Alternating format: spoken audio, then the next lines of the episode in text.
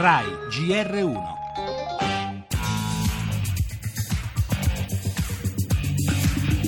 L'uscita della Gran Bretagna dall'Unione Europea peserebbe sulle prospettive economiche mondiali, così come l'aggravarsi della crisi dei rifugiati, politica monetaria espansiva, incentivi fiscali, riforme strutturali.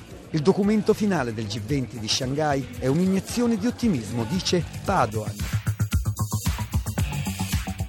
L'Italia ha fatto molti progressi nell'agenda strutturale, mercato del lavoro, banche, giustizia civile, molto resta ancora da fare. Il debito italiano da quest'anno comincerà a scendere, quindi è elevato ma diminuirà.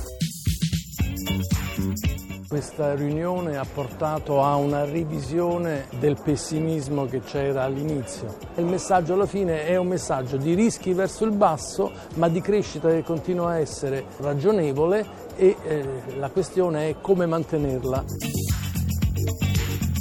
senza un grande slancio di investimenti infrastrutturali la situazione dell'economia mondiale diventa molto molto difficile. La storia insegna che dalle grandi crisi si esce solo con investimenti molto forti in infrastrutture sostenuti dalla mano pubblica.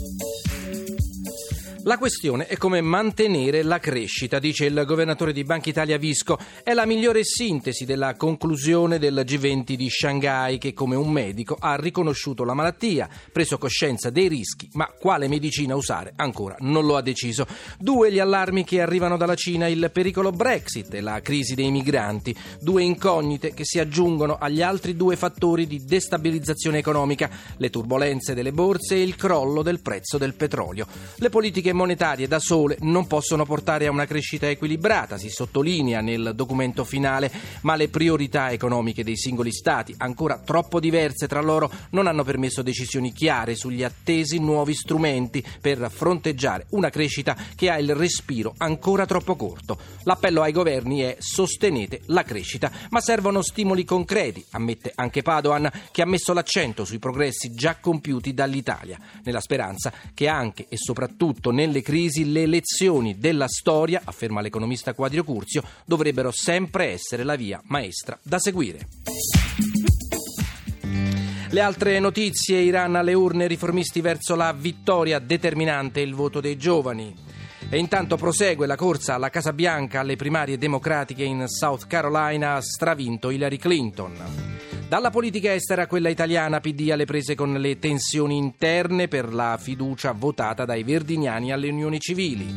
Amministrative, gazebi della Lega a Roma per scegliere il candidato sindaco del centrodestra. E in primo piano anche le, notizie, le novità sull'inchiesta relativa all'omicidio di Giulio Reggeni. Cinema, questa sera l'attesa cerimonia degli Oscar. Tra le pellicole in corsa con quattro nomination c'è Room, ispirato ad una terribile storia vera. E infine sport in attesa di Juve-Inter, prosegue la corsa Roma e Milan.